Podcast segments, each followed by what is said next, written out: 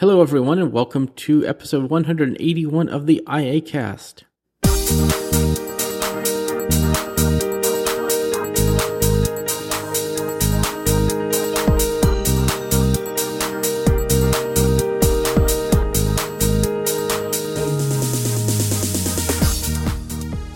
All right, with me today, I have our usual crew. We have Marty Sobo, Hey, y'all. we have Angie Fisher, Hello. And we have Lynn Snyder. Welcome back to the show. Hey, thanks for having me back. I'm excited. Yes. And then we have uh, unmute in the uh, in the YouTube saying hi. One cast love to another. Yes. Yep. So um, I want to say thank you all for joining us. And It's going to be a great episode. We have a lot of content. We're going to try not to keep you for um, an hour and a half today, as we did last time. we had a lot to talk about, and there's quite a few things to talk about today as well. Starting with quite a bit of tech news. So we had another conference this week. We had Microsoft Build, which is their developer conference. It's a lot shorter than uh, other episode, uh, other you know, b- developer conferences. Google I/O went for like three days. Um, Microsoft goes for like went for t- uh, two days. At least the announcements did. I don't know if Build went longer than that, but I think it was mainly two or three days. And then, you know, Apple WWDC goes for a week. So we got some fairly interesting announcements. And their keynotes Build. are shorter too, aren't they? A little bit. But I think, yeah, the the main keynote from Satya Nadella was like 25 minutes, and then they had other keynotes that showcased more of what he would talked about. But it was very interesting.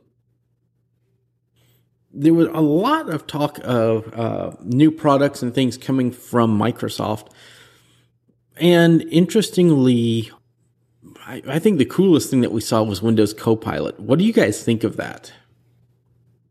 Very far reaching, that's for sure. Intriguing. I'd love to see it in the real world, how it's going to work. Mm-hmm. That Copilot, you know, like the 365 stuff. You've got just the, the general guy that's going to live in your in your um, where is it? Your ta- in your, in your taskbar. Um, yeah. yeah.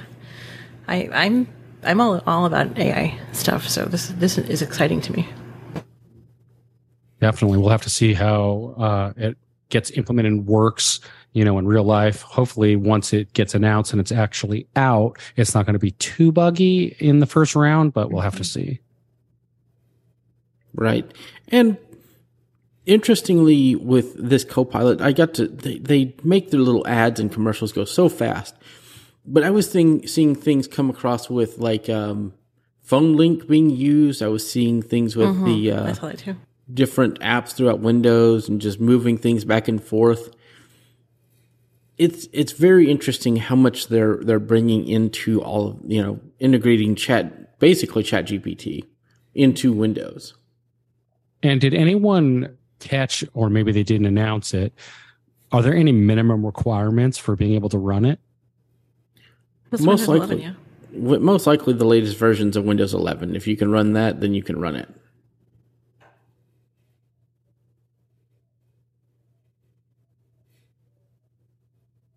It's I think it's just awesome to see Microsoft sort of waking up and I mean, when we would think about interesting news coming out of tech, it didn't particularly come from Microsoft. I mean, and now you're just Microsoft is really getting a lot of attention and a lot of um, press, you know, Mhm. with all these new things. And so,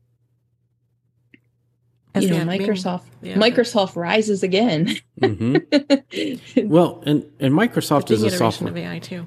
Yeah. And, and you know, Microsoft is a software company. We, we've talked about Apple's a hardware company, and Google kind of does a little bit of every. Google is a we want your stuff company. Um, Give me your information. yes. Um, and and Microsoft is known for pushing their their own stuff like Edge and things like that very heavily.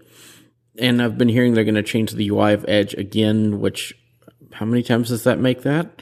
Um, and Yeah, and yeah, yeah. one one thing When you lose count, that turns Mhm. into an issue, I think. exactly And, And- it usually usually it means access issues or or it has in the Mhm. past. Yes. One one thing that concerns me is is when we see Microsoft making these changes, what does that mean for, like you said, accessibility and and will things work really? Because Right. they're they're making so many changes at a time. Uh, what is that going to look like? So I think we just need to keep an eye on it. One thing that I do like though is that they've added uh, uh, Bing into Ch- oh, um, Chat GPT, like the oh, actual yes. You know, Chat GPT website. If you're on Mhm. GPT-4, you can select search using Bing. It even has the Bing logo and everything in there. I use it all the time. Um, I, I really enjoy it. I mean, I, I find it to be extremely helpful. Like I said, it, chat is, is never going to look the same. I don't think. Or search. Right now, is that I mean, I'm is sorry, that available search. to free um to free accounts or just to plus accounts? Right now, it's just two plus. Yeah, that's what I thought. hmm Okay, They're using a higher level. I think they're using 4.0 and plus, Mhm. right? right. So And you have to. I think you have to enable that, right? You have to enable, yes. or or have they just rolled it out to everyone? You have to enable it, and it's still enable. 25 messages for three hours. Mm-hmm. I'm I'm wondering when that requirement's going to go away. Yeah, that Yeah. seems so crazy. I mean, even in the there- paid version? Even in the paid version. Yes. yeah. Wow. hmm I mean, are their servers being slammed that much that they can't get enough server support to get? I mean, I don't understand. I haven't been able to figure that out. But Well, GPT-4's thinking power is so much higher and more precise than GPT 3.5. Like most of us are still on the waiting list. Uh, not all of us, but most of us are still on the waiting list to get API, API, support for. GPT-4.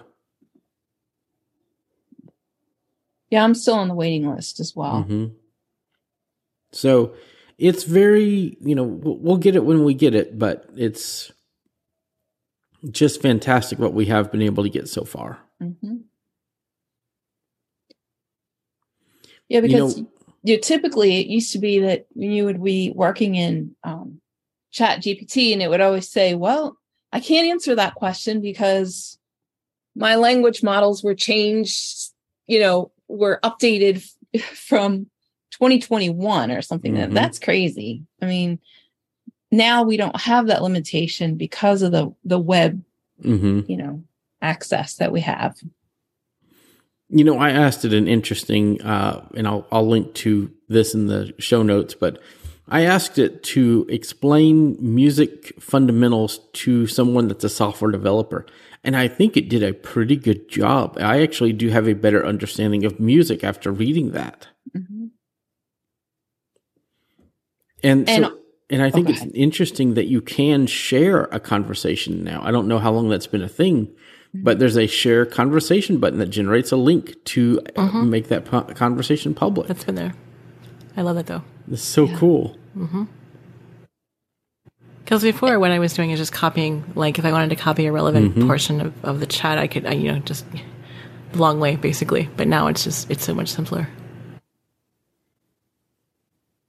And that really um who would have ever thought a year ago that bing would have been a thing that that would you know that bing would start becoming the superstar that it is now um, Right. Yeah, that's definitely interesting. i know Yeah, i i hadn't Bing, even used sure. bing until these recent you know updates bing was just not something i ever even came in contact with it was always google You know, and I have I to say, I, I can't remember the last time I looked something up on Google. It's been a while. you know, That's me too, Lynn. I, I, I don't do, you know, searching in, in the same way that we always did. hmm I haven't done it that Uh-uh. way in months, and I, I love it this way. It's so much faster. Yeah. I feel like the information is a lot more accurate, or a lot more. You, you get it. You get it what you want much more quickly. Right. you know, with Bing, I've I've liked Bing for a long time just because it's different from Google. I feel like Google has become too you know, they rest on their laurels, as they Yes. say, and and the search sometimes is not even that relevant lately. Yeah. uh, in the in the past year or two. Like if I go to look for code, I would like to get updated code results, not what they think is more relevant to, you know, popularity. And I feel like Google has become that. It's we're going to show you what's popular, not exactly what you want to find. Right. Um, and one of the things that really annoys me, has started to really annoy me about Google search is that, for example, if I'm if I'm doing a search for clay, I want air dry clay, but I don't want polymer. It used to be that you could use the Boolean expressions or you could use the hyphen, you know, in front of the word. And it you could say, I don't want polymer. Don't show me that.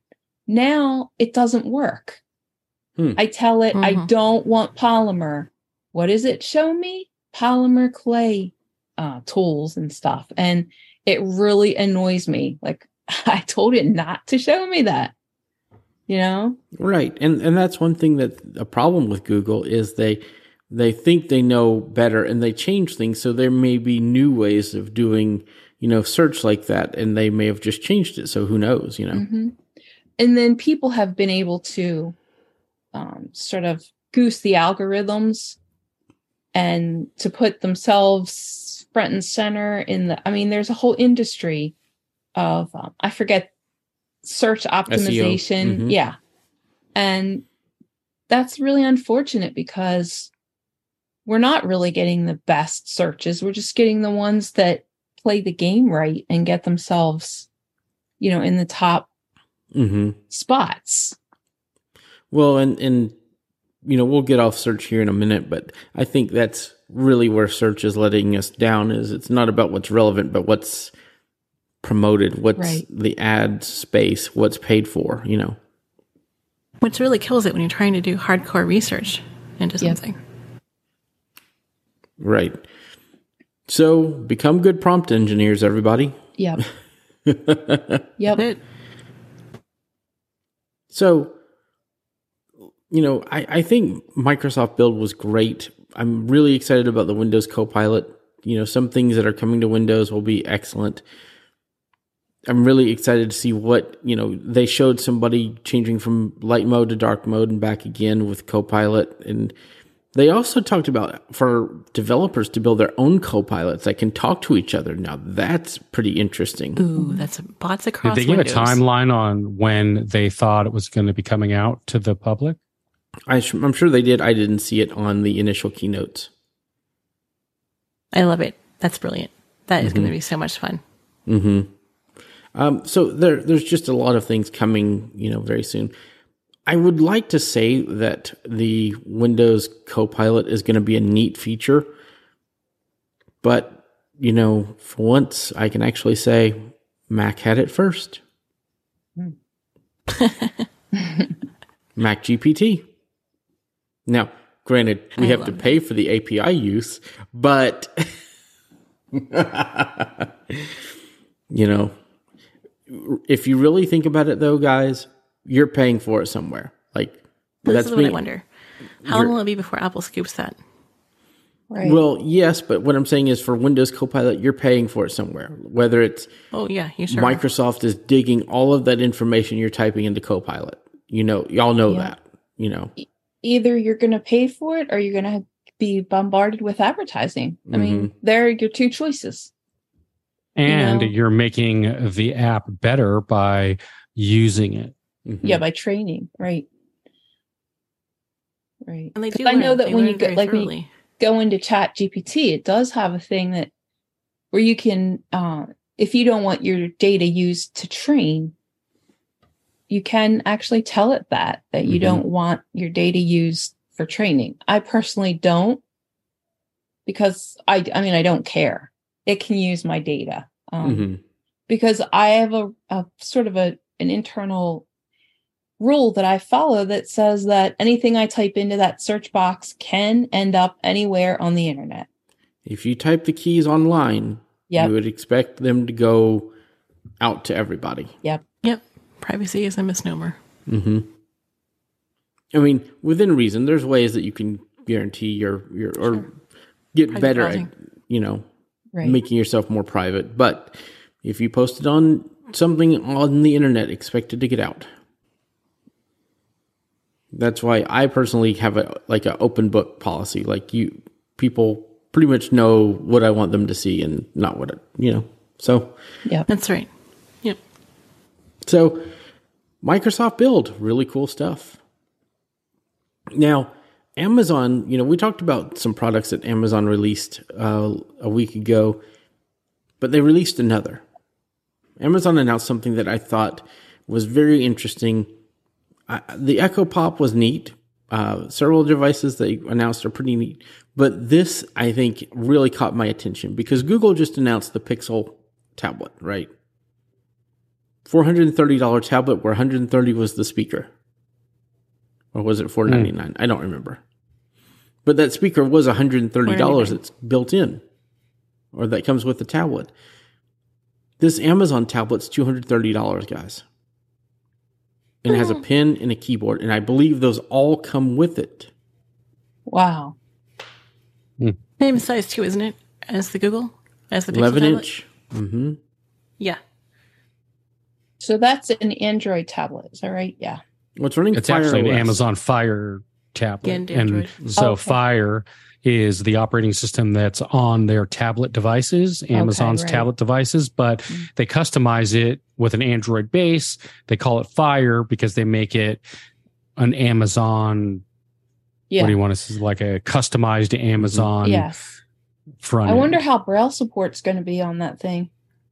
I don't know how Braille support has been on the other Fire tablets, hmm uh, but it is a fork of Android, and it it has their VoiceView screen reader. It does not use TalkBack, so it has their own gestures, which for a long time have been more similar to iOS's gestures. Okay. Hmm. I've got a Fire 8 tablet that's been sitting in a drawer for about two years.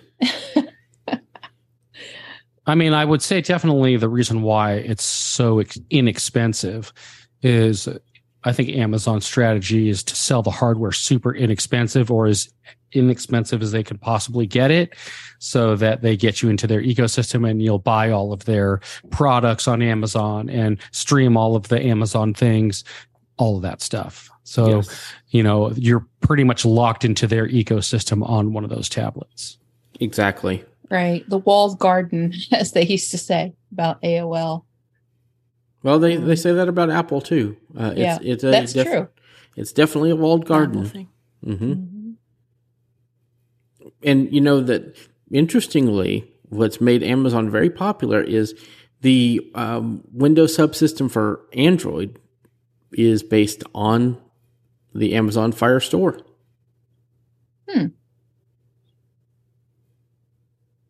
Well, they say that, that this tablet, from what I read, is supposed to be more of, of a productivity Right. um, Exactly. type of tablet. And Um, $230 for a tablet with a keyboard and pen? Yeah. How are you how are you going to beat that? That's, you know, The keyboard excites me quite a lot. Mhm. That's really cool. Does anyone know what kind of productivity apps are going to add to this or what's going to be the productivity part about it? Well, I know they're probably going to have note taking all that, but they do have their own store where you can download apps. There is a way. Um, it's not sanctioned by Amazon, but a lot of people put Google Play services on on their Fire tablet, so it is a thing. I've never tried it, um, so you can get other apps, but I'm pretty sure Microsoft Office and all those, since they have a partnership with Amazon for the Windows subsystem part, um, I'm sure Office and all those productivity apps will be there and things like that. So It'd be interesting to see how they run on on that tablet. I may have to pick one up just because.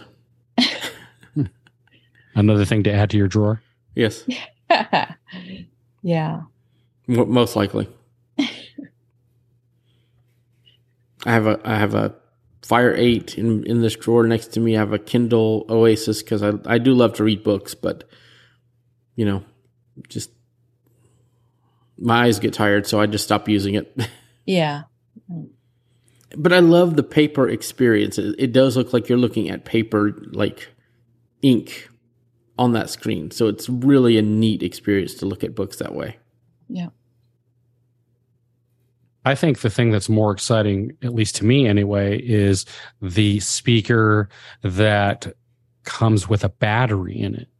Because that's pretty cool. You can take it with you anywhere you want to go, you know, on a battery and still be in that ecosystem if that's Mhm. something that interests you. You know, I mean, I think everything has a place, you know. Mhm. So if you're in that ecosystem and you want to bring a little speaker with you and you can just prop it up anywhere, either if you're working or you're going somewhere, that's kind of a cool little feature, I think.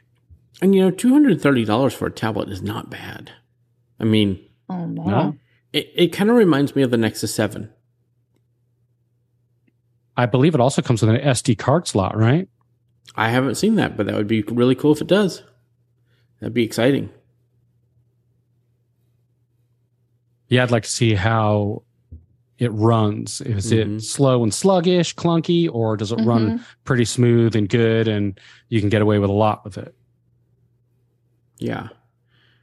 So well, pr- probably having that wall garden and just having those certain apps makes the system more streamlined and you know you don't have people putting stuff on there that might slow it down well, you so they have more sideload, control yeah yeah, it, Yeah. it's you can do a lot of things. It's basically still Android. So hmm um, let's move on to our next thing. Um,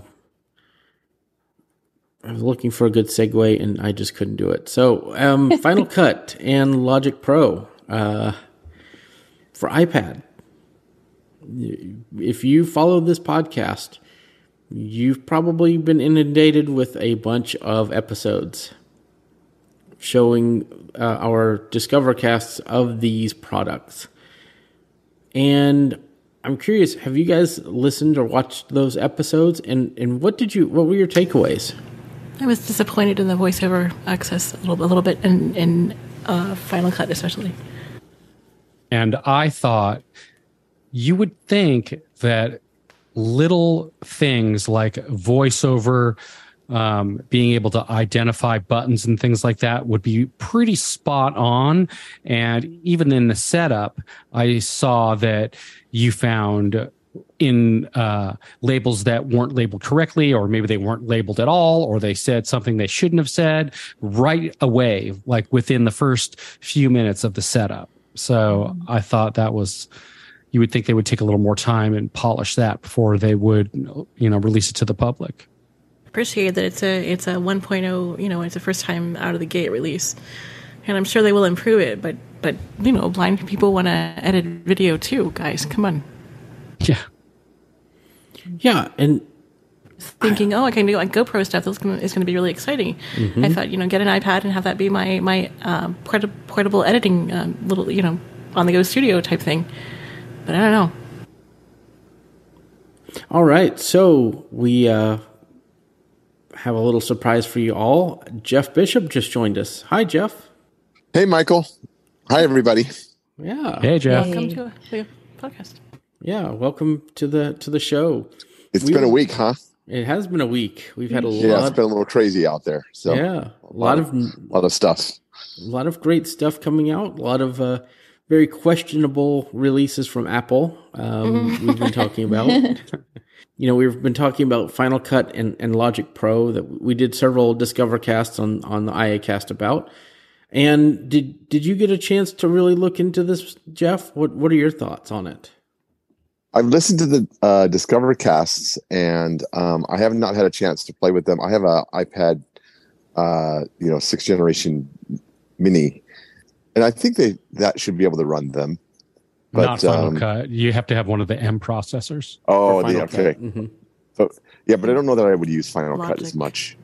Logic is really what I'm where I'm wanting to go. Right. Mhm. but from what you guys were showing on the on the cast, it, it looks like it's going to be a little difficult from a voiceover perspective, right?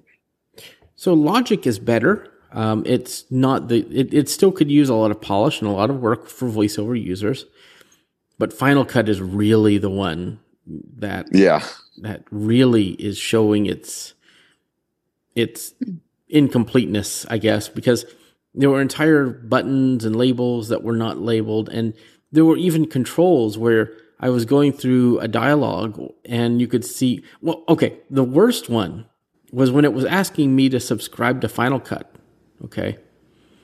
And I flicked past the last option on that screen. And all of the controls were visible to voiceover. Uh huh. So I and could this u- was in the setup process, right? during the setup process, I could use the Final Cut app with the setup screen still loaded with voiceover. Nice Apple. wow. and it was like that in several dialogues. Like um, I would, there would be a split button to um, to change to different settings, but VoiceOver would just read all the settings as if that split button didn't do anything. So somebody didn't test. Also, It sounded like they were running out of time. They were coming down to the mm-hmm. deadline of having to get it out. And I think that towards the end, I think some things fell through the cracks. and also, Now, you let me ask you this. Let me ask you this though. Do you mm-hmm. think that this is something where they released it and maybe we're going to see something in 17 that sort of helps resolve some of these issues that these apps have? that's possible. Um, It'd be great if they drop some updates, you know, that fix some of the issues. but I yeah, but I'm fe- wondering if there's new technology stack that's coming, you know, some new that's possible. like AI driven thing. I don't know. But either way, like in Final Cut, uh, there's no accessible way to move the playhead. At least in Logic Pro, I could use the rotor and move the playhead. And in Final Cut, I could double tap and hold and drag the playhead sometimes. But like if Keyboard I'm support is really rudimentary for it, it's it's that's a, that's an even bigger challenge. Yeah, and I can move the key the uh, the playhead by frame, but I couldn't move it by any other increment. And whenever I would play and pause, I'd have to put via voiceover focus back on the playhead again in VO space to be able to move by frame. So that was just a very big disappointment in in Final Cut. I was very surprised that the experience was not great. And maybe it's down to what you know, just knowing how to use it. But I didn't find, um, like, if you're a new user, I didn't find the process of getting your your media into the right place in the app very intuitive either.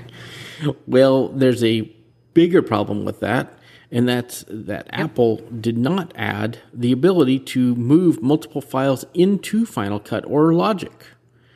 So, like on the Mac, I can take, whenever I edit this podcast, I take all of our tracks and drag all four of them or all five into Logic Pro.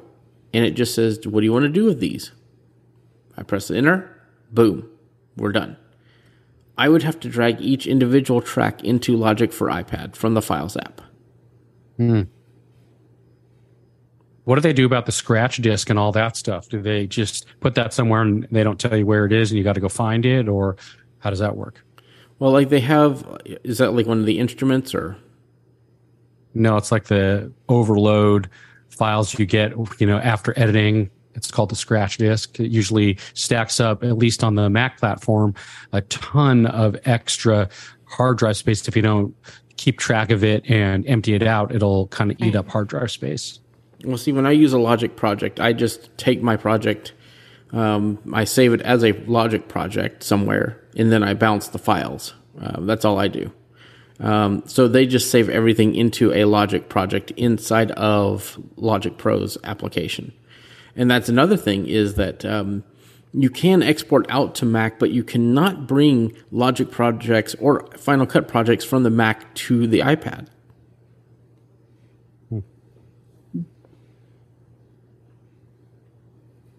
So Interesting. it's that not seems like strange to me. It's an M1 processor. It's not like I couldn't handle it. I wouldn't think. Yeah. But it- it's not like it's just problems on the on the accessibility and these apps have No. genuine problems that need to be fixed. Yeah, we were talking They about this like earlier. me. my, Michael and I were talking about this earlier, where it would be really cool if they made a way that when you fire it up, this could be on the Mac platform as well, uh, you get to choose what it is you're going to do. So, for example, if you're going to do music, then yeah, it'll load up all the music things, you know, um, the drum beats and Right. the synths and all that stuff. and- But if you're going to do a podcast, it'd be great if there was a podcast option. It would load up only what you needed to do a podcast and Mm-hmm. it would sort of hide all the other things that you wouldn't need. And there is a way to do that, but you have to create it yourself. They don't have that built in. Now, interestingly, in the past, they did. They had a podcast template for GarageBand and Logic, but they took all of it out. It, it's very interesting. Like Mac, Apple had a lot of other things. Like Mac OS Server used to have like Apache and all kinds of other really cool things in those applications. And they're like, well, we don't want to support all this. We're taking it out. Yeah, and at this point, I don't even think they have server anymore. I think they stopped Yes, they uh, supporting it. Yes, they do. Where would you get it now? It's on the Mac. It, it's built in still. Oh no, it's in the Mac App Store. It is in the App Store. mm-hmm And they still do betas for it during beta cycles. So, yeah, it's, They used to promote it much differently, I guess, than they do now. yes, they do. It's now more of like troubleshooting IO, like IoT things and, and and network traffic and things like that. So, very different use cases. So, again, we're going to keep uh, on the lookout for uh, changes for these applications because I do think that they are a big step forward for professional development on the iPad. Now, let me ask you guys this. Do you guys think that having DaVinci Resolve on the iPad kind of told Apple we probably should get into this space? I say no. I think that Apple does what they want when they want to do it. I don't think they typically follow what other people are doing. Uh, I think DaVinci Resolve came out a bit after the M1 iPads came out. And up until now, since these M1 iPads, there's M1 and M2 versions now. Uh, I think that everyone's been asking, what's the reason for all of this overly powered hardware if Apple doesn't have anything to put on there that is going to utilize that overly powered hardware? And I think that's been the question since they've been starting to put M1, M2 processors in these iPads. And so they're just now putting their pro apps on there. So mm-hmm. So, since we've seen two Pro apps, do you think we'll see the third as an Xcode? Maybe at Oh, ah, WWDC. freaking rock. Um, it depends. I think the biggest thing is they need to allow the iPad to be able to multitask. When I say multitask, I mean do more than one task at the same time in the sense of for example if you're a podcaster and you're going to be in zoom and you also want to be able to record locally you should be able to do that if you're going to be doing xcode then you're going to want to have a test window up while you're writing your code so you can kind of see what's going on they need to kind of cross that barrier where the ipad it's definitely powerful enough but they need to make it so that you can do multiple tasks like that at the same time. And I think once they do that, I think then yeah, Now, what's interesting, and I, I think this might be a sign of things to come. Swiftly coding. Yeah, that I like. Uh, I like that. Um, I think that's the theme for WWDC, right? Swiftly developing, I think is Start the- developing. Yeah. yeah. One of the things that's interesting in Logic Pro is some of the settings. Like one was run in background. And that is, you know, Logic Pro can be looking for audio while running in the background. And I'm curious what that means.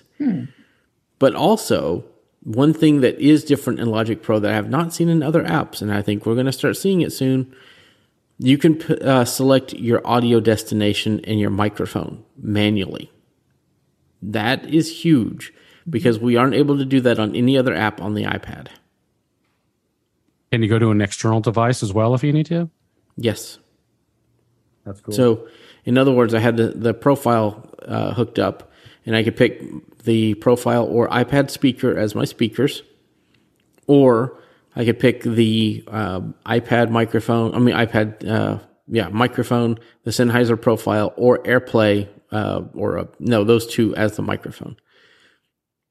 So we're getting to that computer like experience with these apps but I think it's just it's a stepping stone. You know, where we we took that first step.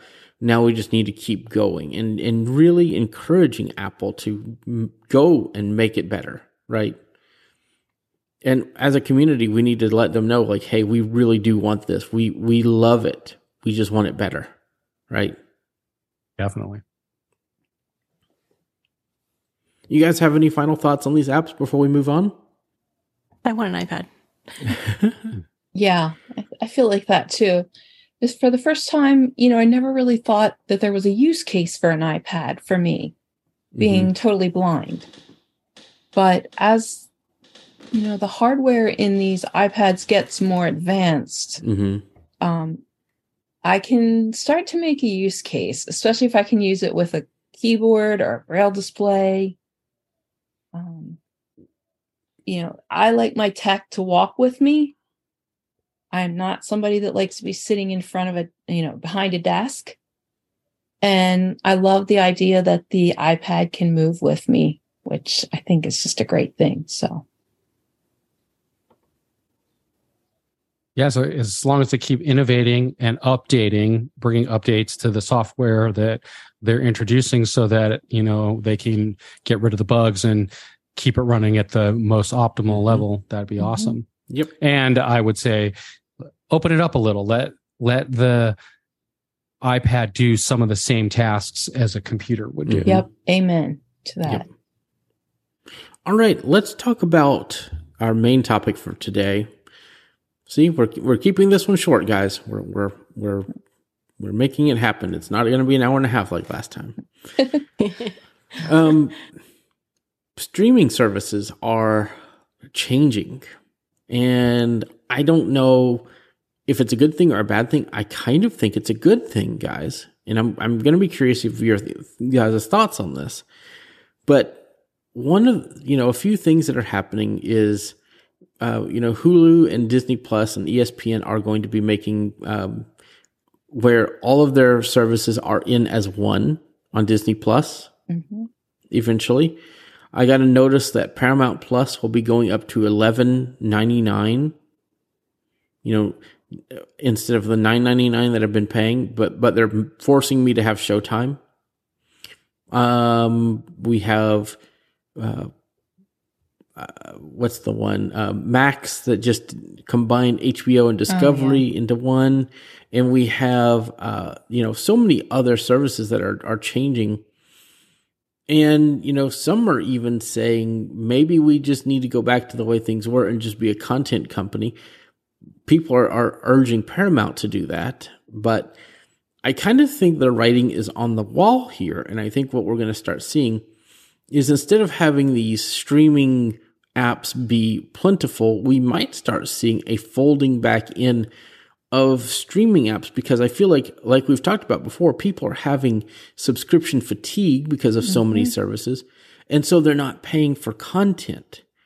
So I'm, I wanted to bring this up today and talk about, you know, what are things that you are going to do or what your thoughts are on, on this. Will you be cutting back if these services keep going up and, and, you know, I haven't even mentioned Netflix with their password crisis. Right. Um, you know, Well, that started this week. Oh, here in the U.S. Yep. Yeah. Yep. Yep. like yesterday or the day before? Yeah, I think on Thursday. Yeah. Wow. So I'm I'm I'm I'm even evaluating what streaming services I have. You know, and even you like live TV, YouTube TV started out as the cheapest, one of the cheapest ones. Now it's eighty dollars. Yeah. Yeah, but it, that still might be a good deal, guys. I mean, I'm thinking actually, uh, I, I'm moving back to Arizona, and we've been, you know, for lots of reasons, trying to cut back on some services and things, and, and um, it's getting to the point now where I don't know if it's better to subscribe to a bunch of services or simply to get cable. yep. Um, right because it's say it's the, the paradigm is sort of looking starting to Like look cable. similar to cable isn't it like yeah, it is. like yeah. So- you're being nickel and dimed and and what are you really getting and right. you know it's very reminiscent of the cable packages. yeah exactly And the cable companies are also, you know, sort of jumping on board and they're now making apps that you can put on your device Mhm. and you can take your TV watching wherever you want to go. So Yeah. Mhm. Right. that's, right. you know, a whole another thing. I'm if you're going to pay one price and just have one app and you can watch all the channels, uh, that's almost easier than having to keep track of all these different apps with all the different subscription fees and yeah what's not on Passwords. anymore. Wait, let me discontinue that one. But oh, wait, this show's coming on over here. So Yeah, let me go and- subscribe to that one. I mean, it turns into a rodeo. like my, you know? i have a sister who pays for Starz because she likes one show one series Oh my goodness, who watches that? I mean, I don't. Yeah. you're the- she's the only person I know that actually subscribes to that. That's yeah there's this there's a series that she likes it's i forget the name i forget the name of it um i'll think of it eventually but But there's a lot of that though. There's like Oh, there's yeah. lots of services where there's only one TV there's show. only one show that yeah You or one thing that and the thing is now that everything is getting more expensive in general people are going to start looking at that and say wait Mhm. a minute you know gosh i'm spending all that on entertainment and what am i getting for it you know So- Well, as soon as Picard finished, I uh, I unsubscribed from Paramount.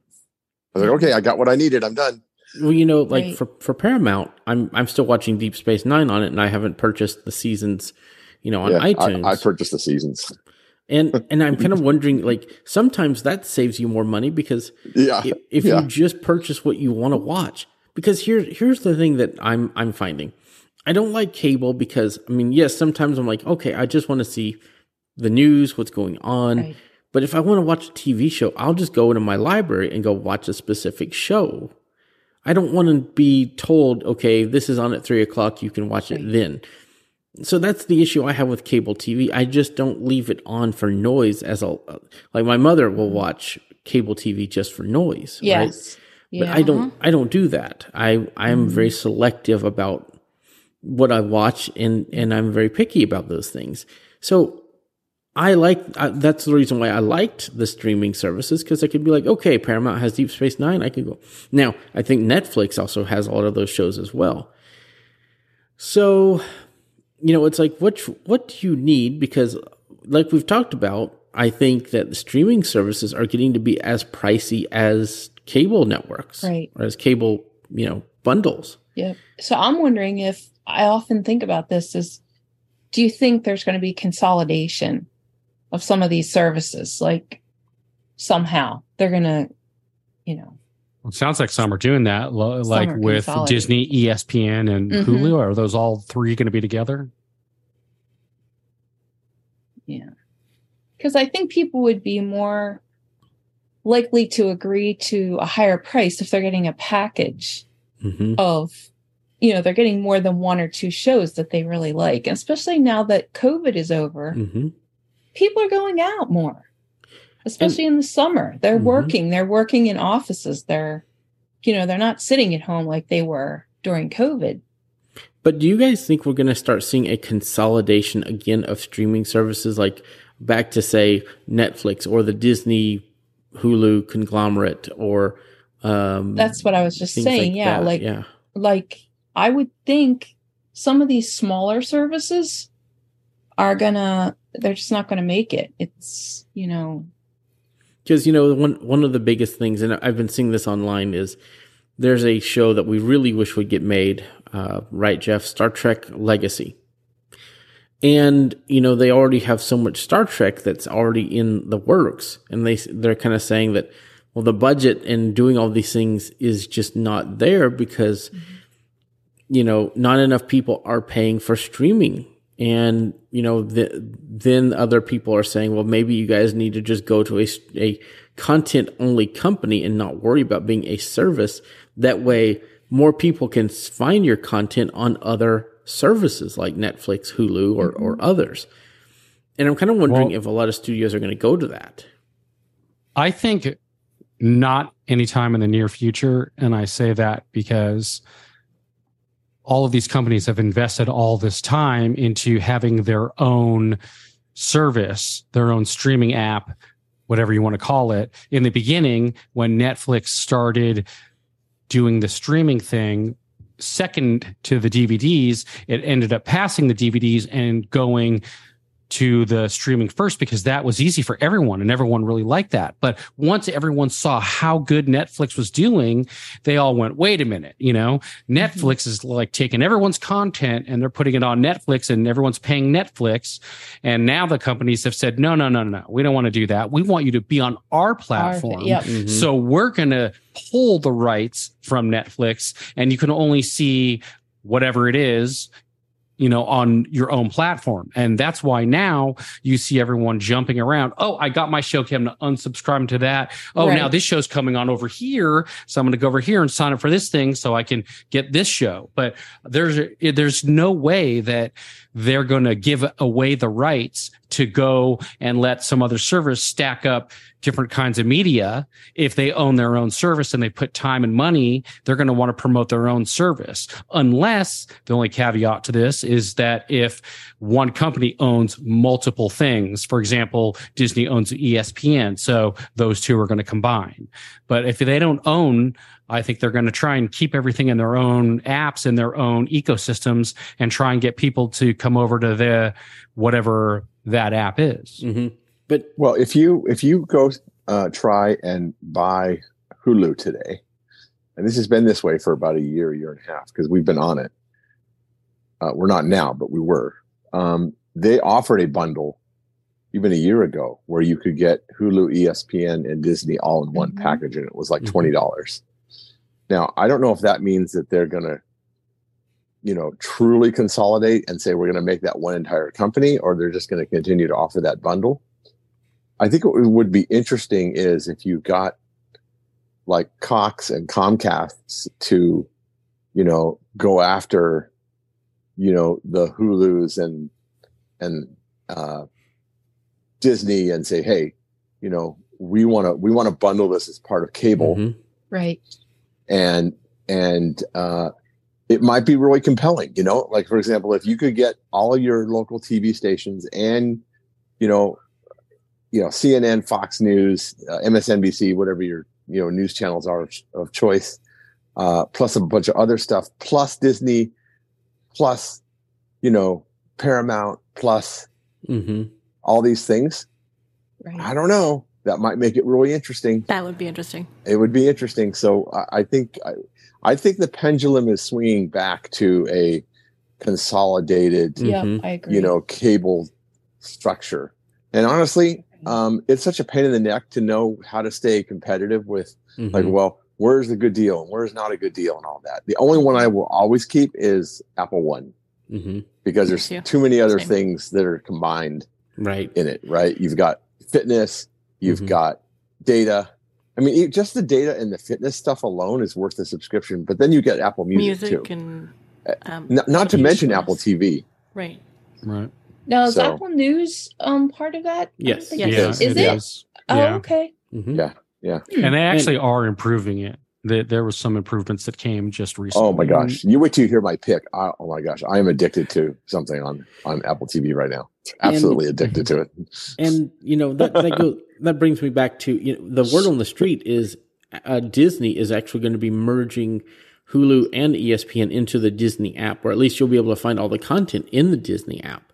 And you know, you know um, I'm a huge Doctor Who fan, and they said that they're going to be offering uh, Doctor Who on Disney Plus in November. So it makes me think, hmm, are we starting to see a consolidation of streaming services? Only uh, because Disney owns all three of those. That's why that you can they can mm-hmm. do that. So but they I, figure but I we'll think, just make it all in one app which is good and bad, I guess, because maybe you want your kids to be able to watch Disney, but maybe not necessarily Hulu or ESPN. So well, and, and Disney's starting to have with Marvel, they're starting to have rated R content as well. So, See, I, and I'm I'm having issues with that with Disney right now. Like mm-hmm. Disney has always been a f- very family oriented company, mm-hmm, mm-hmm. and and they are getting, you know, and frankly, so has Apple. And boy, some of the stuff on on Apple TV.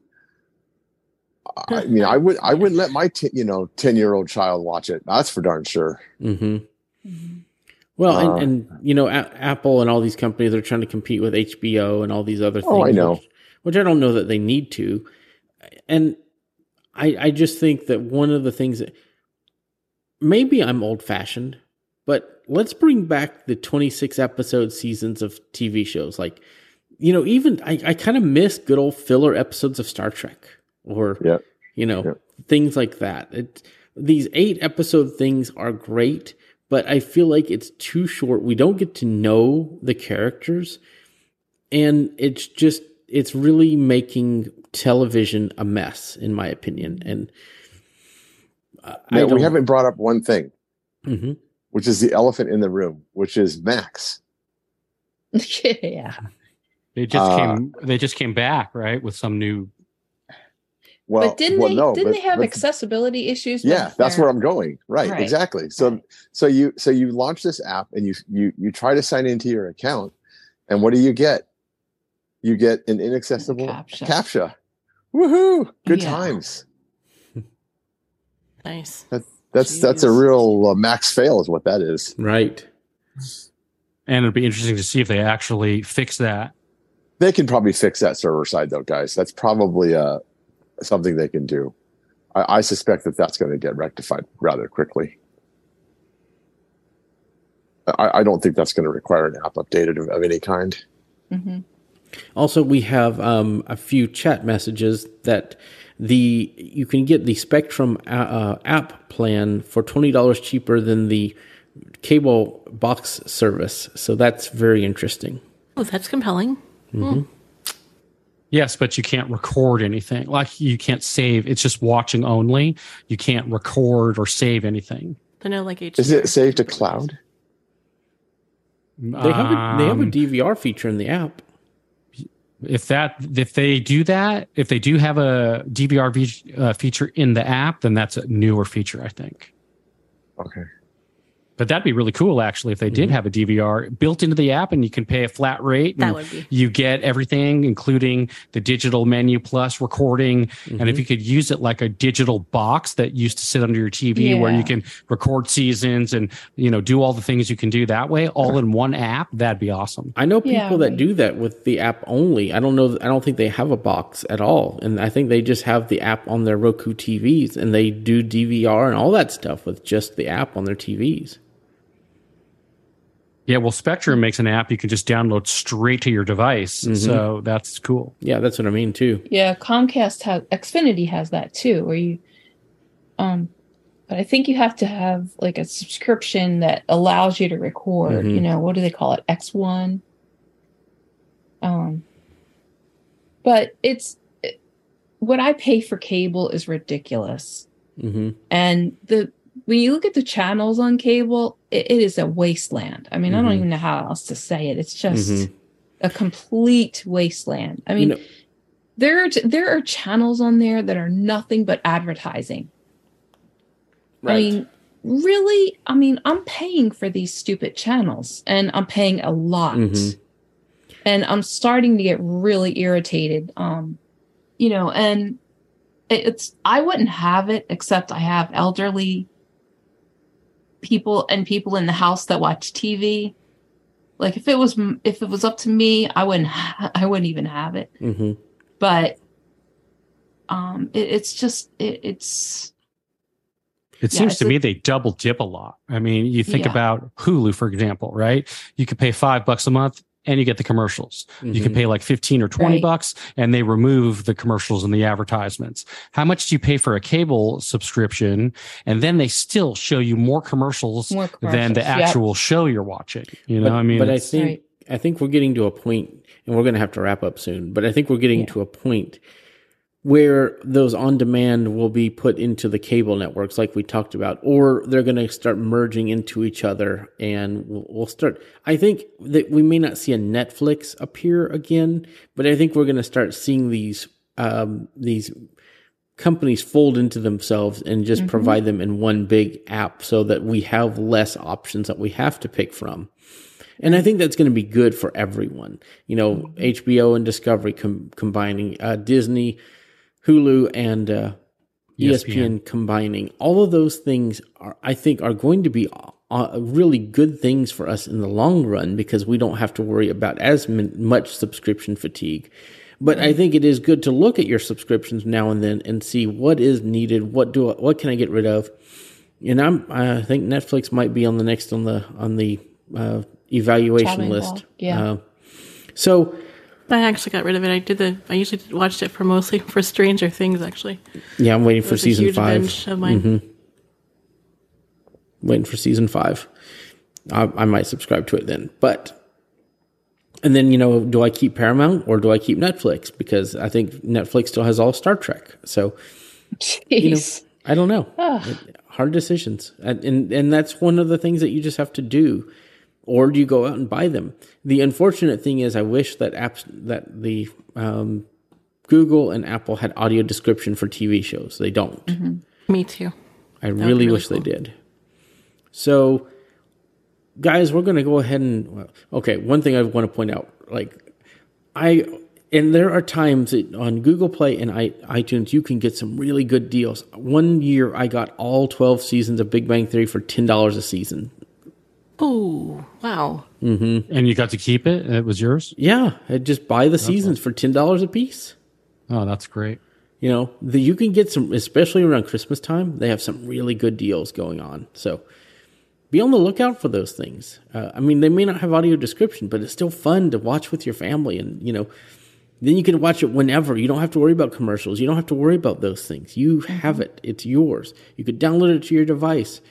Now, the only thing really got to wrap up, but I want to add this in.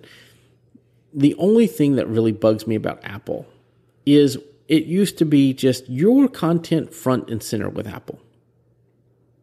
Now, when you open the TV app, it is always about something on Apple TV Plus.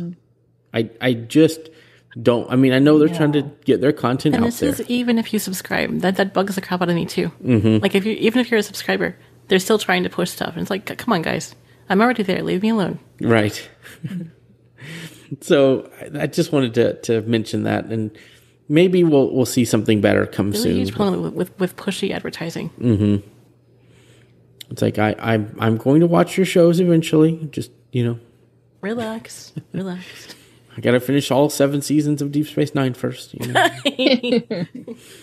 Twenty six episodes a season, seven seasons is a lot to go. So Gotta know, wait. Just Yeah. wait your turn. Get in line. right?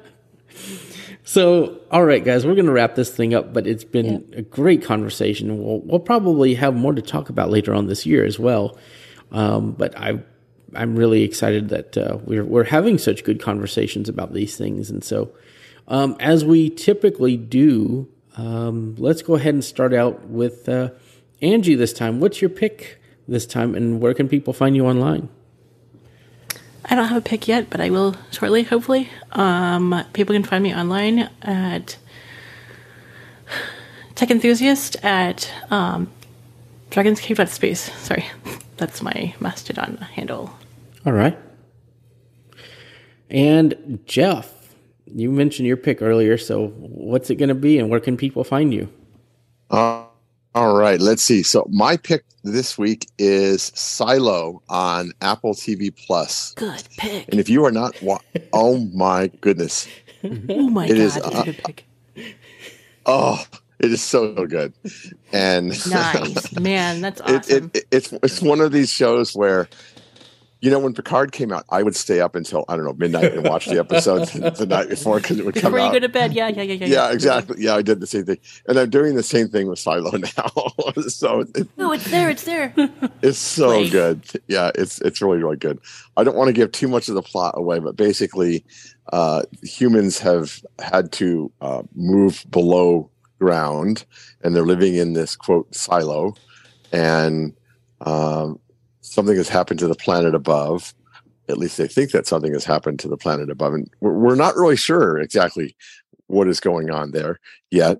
Um, but Oh man, it's good. uh, it's well, good stuff. well, I am because I read the books, but but um, I will have to. the now. yeah yeah there's a trilogy, and uh, Ooh, nice. there's a there's a murder mystery, and there's all kinds of you know crazy stuff going on. Lots of action, lots of sci-fi. Uh, Who is the you know. author of the books in case people want to read the books too? uh, uh, well, as so as people give picks, I'll get you the author. I, I'll I'll look it up here on Audible in a minute here. Um, but it's on Apple TV Plus, and it's Silo, and it's the number one rated uh, streaming TV show right now across all, you know, subscription based services. Wow. So it's really popular right now. Uh, let's see. I'm really not on Twitter much these days. I, I, I sort of keep an eye on it, but I'm not really posting there very much. But you can find me on Mastodon, and you can find me at Jeff Bishop at mastodon.online. All right. Uh, Marty, uh, where uh, what is your pick and where can people find you online? Uh, my pick is going to be an app called Good Tasks, and it's a really great read it later app, which means if you're going through all your news and you want to save something and really read it later, you throw it in Good Tasks, and it's got great organization. It uh, strips out all the ads. It's accessible with voiceover, and it's on Mac, iPhone, and iPad. It's a really great app. I highly recommend it if that's something you like to save your articles and read them later. So, And, good uh, links. Good links. good links. Yes. Yeah, not good task. Good task is something Good- else. I yes. don't know Good if links. Sorry. Good it's good Yeah. links. Good, Good, links. tasks is not accessible. I don't think. Yeah. It's good Yeah, links. don't Sorry. don't get good tasks, guys. don't get that. Yeah. yeah. Get good links. good links. All right. And uh, you can uh, track me down at feedback at unmute.show. All right. And Lynn, what about you? What's your pick and where can people find you online? Okay. Um well, I can uh, I guess my pick is a YouTube channel and the person's name is um I'm trying to think now. Sorry about that. I just lost my train of thought. Katie Morton. And she is a um since we are celebra- uh, um, celebrating or observing mental health awareness month she's a counselor, a certified uh, counselor. She does great videos about mental health topics. And I just think it, Katie Morton, and she's been, she has done probably thousands of videos on all sorts of topics. And I just like her style. She's very empathetic. Um, she's easy to listen to. And I just recommend that channel. Um, on YouTube. And as far as um, my email, you can send me an email at Cane Prints, C A N E P R I N T S, at hotmail.com. Michael, uh, before we move to you, probably, or who's ever next, uh, the author of the book series is Hugh Howey, and the first book is called Wool.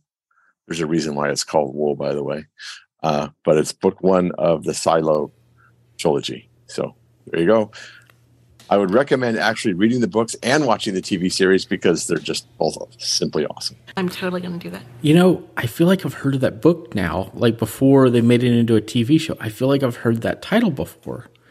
So that's fantastic. I will need to read those and watch the TV show. Audible credits for next month. Here we go. Yeah, exactly. Woo woo. I already have. I'm already behind on my book reading, so I need to get caught up. It's 15 hours. Book one is 15 hours, by the way. So buckle in. I like long Rolling books. machine time. I Yeah. love, I love long books. So, my pick for this time is a new device that I technically have not turned on yet, but I know how good it is. Before I- you go on, I think you need to punch your your geek card because I don't know what's wrong with you. You're you're like slacking, like like you. this is that's unbelievable. You know, like what is what is going on over there in Geekville over there? Like, I think you're gonna have to, you know, lose some demerits or something here. Promote it. Well, I, I surprised Angie like crazy earlier when I said that I enjoy baseball, and she couldn't believe I was into sports. No, so, I totally didn't have you pegged for a sports fan. That was just like I was like, what? Really? No. I mean, I'm like not. I thought not- you were kidding at first. I'm like, no, really? Uh, Okay, no. I'm you're- not you're that serious. devoted to it. Like I just like to follow my my teams. I don't like watch every game, but I I do enjoy sports, uh, like baseball occasionally, especially the Texas teams. Un- unless they're unless they're bad, then they're the Texas Strangers and the Houston Astros. But um, Oh, gauntlet. yes, I, I agree with you, Jeff. I'm terrible. Um, I'm curious about what, this is now. Hmm. So I purchased yesterday the newest of the new Apple TVs. And Unboxing. and it is a very cool I didn't do an unboxing of it because it was, you know, just an Apple TV. Everybody knows what those are. But they, they did change the box. It's a tiny box. It's almost not much bigger than an iPhone box, guys. Very It's interesting. really thin. yeah. And it's a That tiny means the device is much smaller. Yeah, it's much. It, well, you know, the interesting thing is I compared the two. They're not much different uh, in in size, but definitely different in size. Um, the older Apple TV has the words Apple TV on the top, and the new one just has the Apple logo, which is interesting. And it has this one is the hundred and fifty dollars one, what which is interesting. They went down in price, and it has one hundred and twenty eight gigs. So what? mm-hmm. Oh my god. yes, And it actually has an Ethernet port built into it too. Well, the other one did too. Uh, my my older one did as well.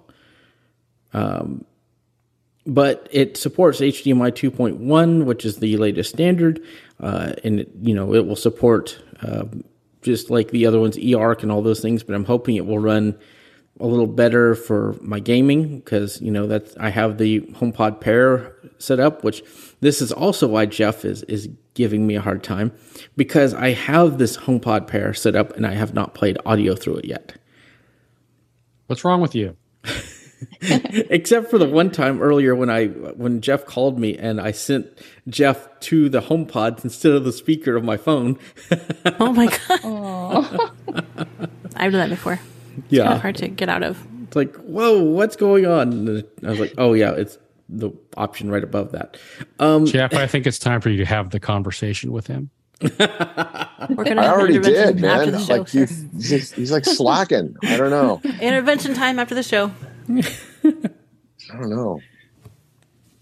I think I think I think Tay should take one of those gadgets away from him since he's not fulfilling his duties of uh, being geek, geekness. yes, Hazy into her own new gadget that she got recently. Oh, that's right. Where is she at? She should talk about her gadget. well, she is going to be. We did an unbox cast. Uh, she got the Victor Reader Stream third generation. Yeah. And so she, we recorded an unbox cast, and I just have to edit and post it. So that might be done tonight or tomorrow. So I guess whereas people can find me, you can find me producing content for here on the iACast and other places. Uh, I have um, I'm on Mastodon at Mike Doise. It's uh, M I K E D O I S E at techopolis.social. That will take a long time to spell. So um, yeah, you'll find it in the show notes. And you can email me at mikedoise at icloud.com. You could find the podcast on any of your podcatchers, and you can email us at feedback at iacast.net. This has been a great discussion. Uh, you know, we have we've started recording on a different time, so I want to thank everybody for being here. This has been a great panel, great talks, and uh, we'll, we'll we'll see what the the next thing that everybody will find to roast me about next time will be. but it's all in fun. So it, I just want to thank you all for being here. Um, it's been a great episode, and we will be back next week for another iACast. So thanks everyone, and we'll Take see care, you y'all. all next time. Hi guys. See ya. Thank you for tuning in to the iACast. We hope you enjoyed the show and found the conversation to be insightful and informative. If you have any feedback or comments, we'd love to hear from you. Please send us an email at feedback at iacast.net. You can also follow us on Twitter at iACast Network to stay informed about new episodes and other updates. Don't forget to check out more great podcasts on the iACast Network, iacast.net. Thanks for listening, and we'll see you again soon.